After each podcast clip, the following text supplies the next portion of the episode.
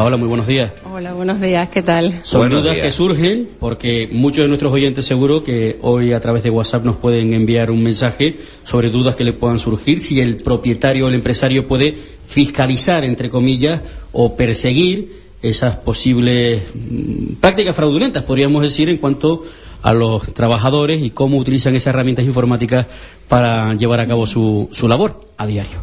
¿Cuáles son, grosso modo, los principales, no sé, las principales dudas que nos pueden surgir con respecto a este asunto? Vale, el tema es muy complejo, así que por favor ustedes me van interrumpiendo porque cojo carrerilla. ¿eh? No, mujer, No te tú, preocupes. tú despáchate a gusto que nosotros estamos oyendo aquí. Hasta que me pare. Mira, vamos a ver, el, el empresario eh, pone a disposición del trabajador herramientas de trabajo. En los últimos tiempos estas herramientas de trabajo son eh, los equipos informáticos, por ejemplo. Como tal, el empresario puede controlar el uso que los trabajadores hacen de los medios de trabajo que pone a su disposición. ¿Vale? Esa es la Tanto premisa. sea un ordenador, un teléfono Claro. móvil, todo lo que sea material, entre comillas, de empresa. Efectivamente. ¿Qué ocurre? Que en nuestra sociedad existe una tolerancia al uso que se puede hacer de los medios informáticos en el trabajo. Es decir, es lo más normal del mundo que tú durante una pausa de descanso, en un momento determinado de tu jornada, atiendas al móvil y contestes un mensaje de WhatsApp o accedas a Internet a buscar el número de teléfono de la consulta porque tengo que llevar después al niño al médico. Por ponerte un ejemplo tonto. O fotos de Japón, por ejemplo. O fotos del último viaje de tu amiga para ponerte los dientes largos, por Eh, ejemplo. bueno, pues eh, que uno acceda eh, para usos personales, o utilice las herramientas de informáticas para usos personales, no quiere decir que estés incumpliendo con las obligaciones de tu puesto de trabajo. Eso, la gravedad de tu conducta va a determinar que estés haciendo dejación de tus funciones. Por lo tanto, si yo tengo un uso tolerado por el empresario del uso de las herramientas informáticas para cuestiones personales, no quiere decir que esté incumpliendo. Por lo tanto, ¿qué es lo que se recomienda eh, en estos casos? Que el trabajador sepa, conforme la buena fe, que el empresario no me permite hacer un uso de las herramientas informáticas.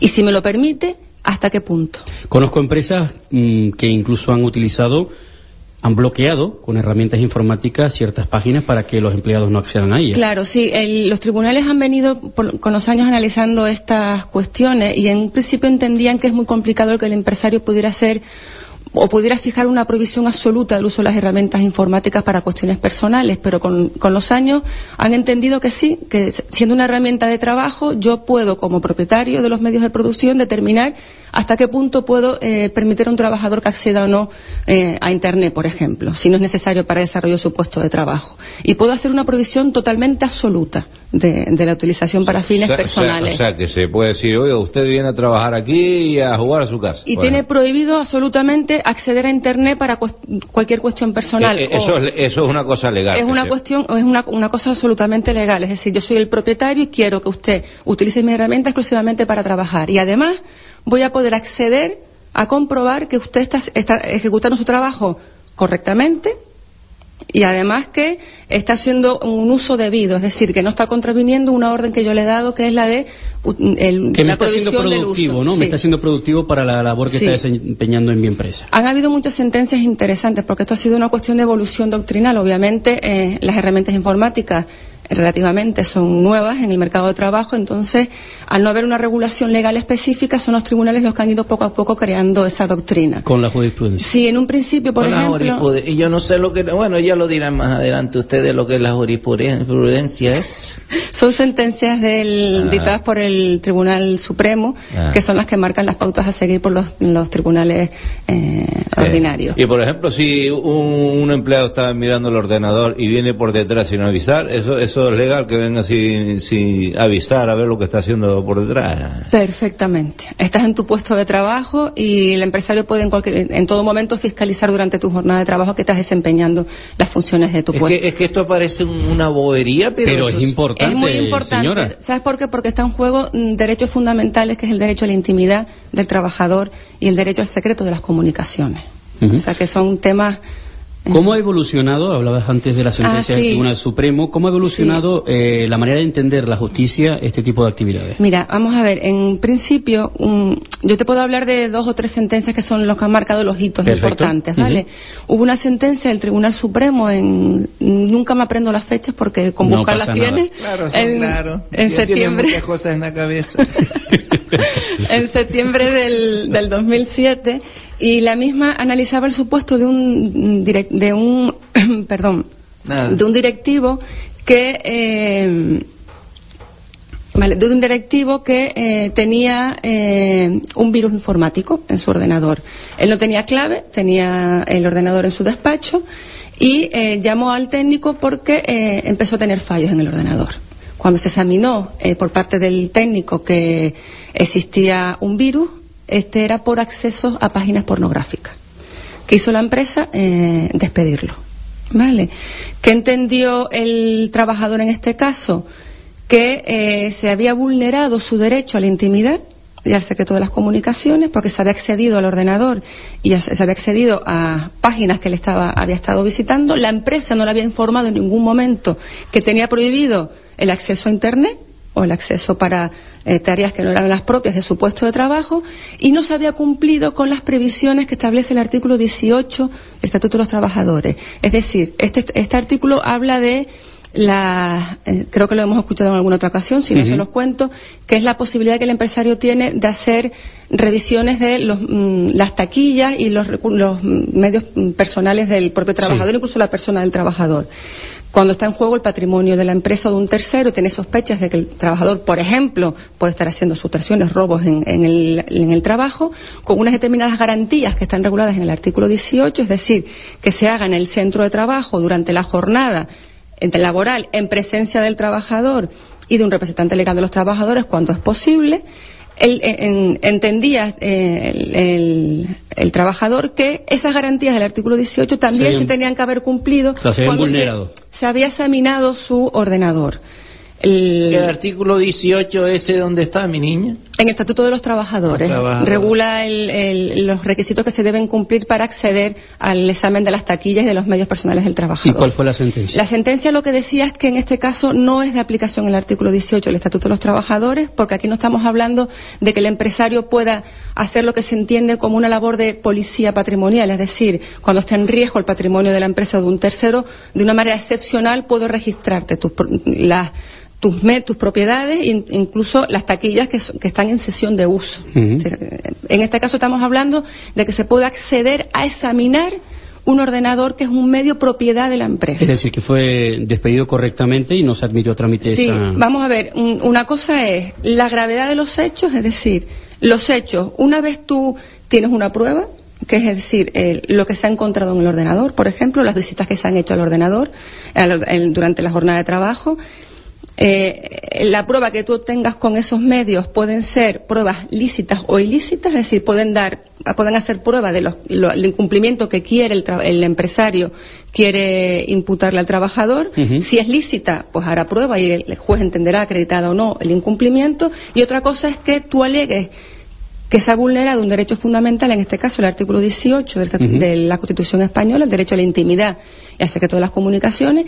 Si el tribunal entiende, como en este, en este caso, que, que podía existir una vulneración, que te explico si quieres por qué lo entendió. Sí, ¿por qué lo entendió? Eh, al derecho a la- Digo, porque a lo entonces, mejor hay oyentes que dicen, bueno, yo de vez en cuando miro alguna cosita por internet o en las redes sociales, o El- puede estar en una situación parecida a Claro. este directivo de esa empresa. El tribunal eh, entiende que existe una vulneración del derecho fundamental. ¿Por qué? Porque no se informa al trabajador previamente de los usos que estaban permitidos y prohibidos. Claro. Y por lo tanto, que tengo yo? Una expectativa de confidencialidad o de privacidad Ah, de la claro, información. cla- Claro, entonces. claro, eso es porque dice, oiga, yo Caballero. no sabía que no se podía meter ahí, ¿no? Caballero, usted estuvo en mi ordenador hace un momento, ¿eh? Sí, pero Espero yo- no tener problemas. No, no, no, yo me, me metí ahí y lo- me puse a ver los periódicos y ver cosas ahí de... Y ah, ese es el ordenador tuyo. Claro. Bueno, no, no, el que ha puesto A la mí- empresa para que yo lo utilice Ah, por las pues yo- mañanas. Yo, me pongo a ver eh, las cosas económicas y todas esas cosas maquinarias, que es lo que me gusta ver de construcción y esas cosas. Las ¿Y al final en qué quedó esta sentencia? Vamos a ver, en, Ferretería, en- eh. en este caso se determinó que, el- que la prueba, al no cumplir. eh, perdón, ver cosas de ferretería y eso no, eso es normal, ¿no? O sea, yo veo, me meto para ver cosas de ferretería, estoy trabajando, eso, eso es legal, ¿no? Eso, eh, maquinaria de ferretería. guarda relación con su trabajo. Oh, sí, sí, por ejemplo, una persona que trabaja en Él, la que, él ferretería. está construyendo un partido político. Sí, sí, sí. Entonces a lo mejor el contrachapado le hace falta para el partido claro, político. hay, hay que saber, sí, porque si o tiene- los tornillos de roscachapa. Exactamente, todo ese Claro. tipo de material. Oye, Claro. tiene que tener relación directa con el trabajo, Claro, además, lo importante aquí en, este, en, este, en estas cuestiones es que hablemos siempre de, de un uso moderado de los medios puestos a disposición, que se cumplan las, con las eh, normas e instrucciones in- impuestas por el empresario, porque hablamos de la buena fe. Es decir, aquí no se trata de intentar pillar a alguien, entiendo yo. Aquí se trata de fijar. De ser responsable. Claro, por parte del trabajador de ser responsable y por parte del empresario de fijar las reglas del juego. Claro. Para entenderlo. Por ejemplo, el, o el empresario debería decir, está prohibido utilizar el ordenador para acceder a las redes sociales. Si ya yo lo sé y Claro. actúo en consecuencia, pues no entro en las redes sociales. Por ejemplo, ¿Y tienen que firmar algo para eso? Vamos a verlo. O de palabras. Para sí. dejar prueba, por ejemplo, es cuando, cuando el empresario va a utilizar el acceso a la información del, que el trabajador ha manejado, por ejemplo, en Internet, para que no pueda el trabajador alegar una vulneración de ese derecho fundamental, lo adecuado es que tengas prueba de que tú has informado al trabajador mediante normas escritas, instrucciones, órdenes, incluso códigos de conducta, que no se suelen utilizar mucho, pero es una herramienta que yo entiendo interesante, fijar ahí cuáles son las reglas del uso los- las prohibiciones absolutas o relativas que vas a implantar sobre la utilización de los medios eh, en la empresa, los medios por, informáticos. Por ejemplo, eso de códigos de conducta, eso así de... ¿Me puede decir algunas cosas que se pueden poner de código de conducta? Sí, en- no? generalmente en los códigos de, códigos de conducta lo que se... Aunque yo estoy jubilado ya, ¿eh? Pero bueno, me gusta saber de todo. En los códigos de conducta lo que suele fijar el empresario son eh, cuáles son los principios que van a regir en, en- durante el desarrollo de la relación laboral. venir afeitado, venir Sí. duchado. En otras cosas, Oiga, los me- cumplimientos que se, que se En el baño barato, esperan, ¿no? El baño, prácticas- el baño barato para eso es una, una gran garantía. Si usted está trabajando, vaya al baño barato, que usted es fresco al baño, eso no cabe. O sea, que puede poner eso, que vaya usted duchado, afeitado. Por ejemplo, el tema de hostelería, eso se tiene que usar, claro. Sí, en- en- eso es una cuestión que siempre se ha, se ha hablado mucho, es un tema interesante, pero el empresario, sobre todo por motivos también de, de- de seguridad, de higiene y de manipu- en manipulación de alimentos, incluso la propia percepción que tú tienes de la imagen que quiere dar a un cliente. A lo mejor esto, establecer- eh, a lo mejor esto y, y no y, y perdone, no se olvide lo que va a decir, perdone, pero es que antes que se me vaya a mí, por ejemplo, eh, un camarero con la uña al dedo chico crecida, que yo los he visto, eh, eso no se debe llevar. Eso es algo, eh, eso puede poner el empresario uña al dedo chico, eso a quien esté ¿Y si es guitarrista, caballero? Eh, hombre, guitarrista sí, porque oye, le En sirve su pa- tiempo libre, ¿Eh? en su tiempo libre puede tocar el timple. Sí, exactamente, pero tienen que ser todas las, las uñas, ¿no? Todas las, todas las uñas y La de utiliza gordo como también. púa. Sí, exactamente, como si fuera una púa. Y, y, en fin, eso es una cosa que yo estoy diciendo, pero que el empresario puede decir, usted viene aquí con las uñas bien limpitas, la dentadura bien colocada, peinado y bien afeitado, porque eso influye en el negocio, ¿no? Eso es mi opinión, a lo mejor estoy equivocado, ¿no? Eso se puede meter dentro de las normas, ¿no? Es que Paola se me da de la risa. Y claro. Bueno, vamos a intentar hablar de otros De asuntos otros también, que es asuntos, actualidad, claro. Y con perdonen, respecto... perdonen a mi marido. ese. Con respecto a las redes sociales, eh, hay en muchas ocasiones en las que se ve a empleados públicos que están utilizando las redes sociales constantemente. Digo empleados públicos porque uno los tiene de amigos en algunas ocasiones en las redes sociales y ve que está colgando continuamente fotografías, vídeos, canciones, pum, pum, pum, mientras en teoría debería estar trabajando. ¿Puede también ser una prueba? Eh, En el caso de que la corporación X o el empresario Y diga, oiga, este señor está continuamente en las redes sociales y tendría que estar produciendo, pues, yogures. Pregunta interesante. Vamos a ver. eh, No, eso me hace venir oh. arriba, ¿eh? Yo te voy a hablar desde la perspectiva laboral de, de que con esa eh, información tú entiendas que puede existir un incumplimiento o no del- de las obligaciones del puesto, si existe un incumplimiento laboral, ¿vale? Vamos a ver, la, la doctrina, cuando habla de- del derecho a la intimidad y el derecho al secreto de las comunicaciones, hace una eh, distinción importante y es el secreto de comunicaciones habla del propio proceso de comunicación en sí, es decir, que se respete que la, la información que estás transmitiendo solo puede, eh, solo puede llegar al destinatario del mensaje y no puede haber injerencias de tercero por medio. Igual que el derecho a la intimidad habla de en una esfera personal que la propia persona guarda para sí y que solo comparte con un tercero. Desde que el canal de comunicación sea un canal abierto, ya no podemos entender que estamos mm, mm, respaldados por ese derecho al secreto de las comunicaciones, ese derecho a la intimidad. Es decir, que la no podríamos- Claro, la jurisprudencia, por ejemplo, habla de la información que tú cuelgas en un blog es un canal abierto, por lo tanto no está protegido. Igual que tú mandas una postal en vez de una carta, eh, la información que tú vuelcas, el contenido de esa postal, es una comunicación abierta. ¿Qué ocurre? El Facebook, ¿lo entendemos como un canal abierto o como un canal cerrado? Para alguna doctrina entienden que, eh, en, por ejemplo, digo Facebook como digo Twitter o digo cualquier otro. Cualquier, cualquier red, social. sí. En este caso, eh, un sector doctrinal entiende que el, Facebook, por ejemplo, no es un canal abierto porque tú vas fijando a aquellas personas que pueden acceder o no a la información. ¿Qué pasa? Que cuando tú, lo tú vuelcas una foto vuelcas eh, o vuelcas información en, en el Facebook, tú ya es bastante complicado que puedas controlar hasta dónde puede llegar ese mensaje o esa información. Es decir, en el caso de que el empresario te denunciara o dijera, mira, te vas a la calle. El, el empresario, si tú lo has aceptado como amigo en el Facebook, o, la información le llega por un tercero que es compañero de trabajo tuyo, Caballero, a la que tú le has permitido el acceso. Tenga cuidado con el Facebook cuando se cree el partido político. ¿eh? Oiga, eso hay que. A los rebotados no lo puede admitir como amigo. No, señor. Y yo no sé si te pueden, eh, a lo mejor, música moderna como la que vamos a poner ahora. Eh, mientras yo estoy trabajando y yo pongo, por ejemplo, esta música, por ejemplo, este, por ejemplo, esta, esta música metida en, el, en los auriculares y viene el empresario y se pone los auriculares y dice, oiga, usted no está escuchando música canaria, usted está aquí... ¿Eso también influye o, solamente tiene que ver con el ordenador? Me refiero coger música del ordenador y ponerse en, los auriculares. Vamos a ver, el empresario si te, tiene prohibido que en el puesto de trabajo no pueda estar escuchando música, como no puedo tener puesto... Claro, todo eh, depende de ese código de conducta, es Ay, Dios mío, qué puesto de trabajo es ese.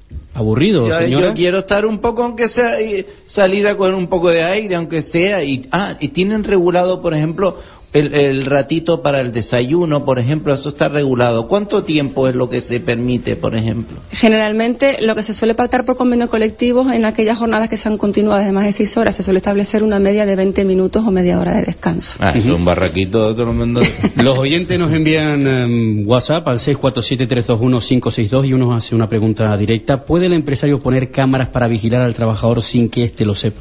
Vamos a ver, esta, eh, esta, esta materia también es bastante, bastante compleja, ¿vale? Se han dictado ya sentencias por los tribunales superiores de justicia y por el Tribunal Supremo, entendiendo que esa labor de mm, videovigilancia que haga el empresario eh, debe ser pública en un principio, ¿vale? Es decir, yo para instalar cámaras de, de, videovigilancia que controlen el cumplimiento por parte del trabajador de las obligaciones de su puesto de trabajo, en principio tienen que estar abiertas si va a ser un control constante de la prestación del servicio. ¿Y se, puede saludar, por ejemplo, pasar por delante de la cámara y le así al hombre. Hombre, si tienes, no creo que tengas más sentido del humor, ¿no? Me imagino que le saludas y sigues trabajando, no pasa nada. Ahora, una, broma para yo. Si haces el payaso media hora, a lo mejor sí, te puede decir algo. Si se ponen delante y dice, Dios mío, ¿esto qué es? ¿Un puesto de trabajo lo que dice haciendo payasadas aquí? Entonces, generalmente tienen que estar eh, colocadas en un lugar visible para el, trabajador con la información que todos conocemos de las cámaras de vigilancia, eh, dar de, estar dada la alta el fichero en la Agencia de Protección de Datos y el trabajador conocer el uso que se está haciendo de, las cámaras, informándole, informándole por escrito al trabajador de que las cámaras están instaladas para velar por el cumplimiento de las normas, eh, el cumplimiento de las tareas del puesto de trabajo y que se puede utilizar como prueba. Para, como prueba de los incumplimientos laborales. ¿Qué ocurre? Sin su consentimiento, el empresario no podría poner esas cámaras de vigilancia. Sí las puede poner. por poderlas puede poner. Las pone informo porque es una medida que estoy utilizando. Siempre que, estamos hablando de estas materias tenemos que tener en cuenta que juega el principio de proporcionalidad. Es decir, la instalación de las cámaras que hace el, el empresario las hace siempre atendiendo a criterios de ponderación. Es decir, se hace para una finalidad determinada que es velar por el cumplimiento, por la seguridad. Eh, pero tiene que ser. Y velar el, cumplimiento. Pero el empleado tiene que saber que están las cámaras. Sí, ¿qué ocurre? Que hay supuestos donde se ha admitido la posibilidad de que el, trabajador no sepa la, que se están mm, que existen cámaras instaladas, pero esto es con un carácter mm, temporal, es decir, muy limitado. Por ejemplo, cuando se tiene conocimiento del que, o se tiene sospechas muy fundadas, o sea, sospechas fundadas no cualquier rumor de que el trabajador, por ejemplo, está... Está haciendo argolla. Por ejemplo, o está eh, sustrayendo, está robando en la empresa. Instalas la cámara con un, pero justo para, para detectar esa infracción laboral y retirar El tema es interesante porque hay muchos oyentes que nos siguen enviando WhatsApp al 647321562. Si trabajas en la calle y te ponen GPS en el vehículo, ¿es legal? Vamos a ver. vehículos de la empresa, suponemos. Sí, la instalación de GPS en las cámaras es una materia que también hemos visto. Nosotros lo hemos visto con clientes que se dedican al, transporte. Y igual que las cámaras de videovigilancia, se tienen que cumplir estos requisitos que te, que señalo. El trabajador tiene que tener conocimiento de que se, está instalando el GPS para el control. Es una medida de control por seguridad y por control de la ejecución del trabajo por parte del trabajador. Hombre, uno recuerda los tacógrafos, ¿no? En por este ejemplo, caso, para los eh, transportistas que también era una especie de cómputo para saber el número de horas que estaban eh, con el camión en marcha, el número de horas que tenían de espera. Siguen llegando WhatsApp, Pero que es un tema muy interesante. Ojo, Moisés, una cosa que yo siempre he matizado. Cuando estamos hablando de la colocación de los GPS en los vehículos, estamos hablando de que eh, ese control que vas a realizar que sea durante la jornada laboral. Ojo que muchas veces tú utilizas el vehículo fuera de la jornada porque te permiten llevártelo del trabajo a tu casa y mañana volver otra vez a empezar a trabajar, o tienes el vehículo cedido por la empresa durante eh, la semana. Ojo con que el empresario haga un control fuera de la jornada laboral, porque aquí sí estás ya invadiendo la esfera de la intimidad y privacidad del trabajador. Más mensajes, si yo llego nueva a una empresa y las cámaras ya existen, ¿tengo derecho a que el empresario me avise de dichas cámaras o no? Generalmente lo que nosotros recomendamos a los empresarios o sí, es que se, se informa al trabajador de la instalación de las cámaras que, para qué están instaladas, eh, cuál es el sistema concreto que existe, que es un sistema, ojo, que no sea de audio, sino un sistema solo de, de videovigilancia. ¿Y si fuese de audio? Vamos a ver, el Tribunal Constitucional ha entendido que esta labor es, eh, que la instalación de un sistema de audio es excesivo. La Iglesia de la Concepción, la Iglesia de la Concepción ya da a las 10 de la mañana en, Canarias. El tema es interesante, permítame desde Gestión a Radio continuar porque llegan muchísimos WhatsApp para preguntarle a Paola con respecto a este asunto. Hablabas del tema del audio, ¿qué, qué eh, Vamos a ver, una sentencia del Tribunal Constitucional hablaba de la instalación de un sistema de vídeo de audio en un casino, en un bingo y el tribunal entendía que era excesiva la utilización, la, colocar también un sistema de audio, porque se estaban aquí eh, grabando conversaciones privadas eh, que mantenían los trabajadores entre, entre ellos, y era una, eh, un control excesivo, porque con las cámaras de videovigilancia es suficiente para velar por la seguridad del bingo y para velar por el cumplimiento por parte de los trabajadores de, la, de Con respecto a los teléfonos móviles de empresa, Obviamente el empresario recibe la factura. Ahí puede eh, descifrar el empresario sin haber, avisarle al, al, trabajador qué llamadas son de trabajo y cuáles no.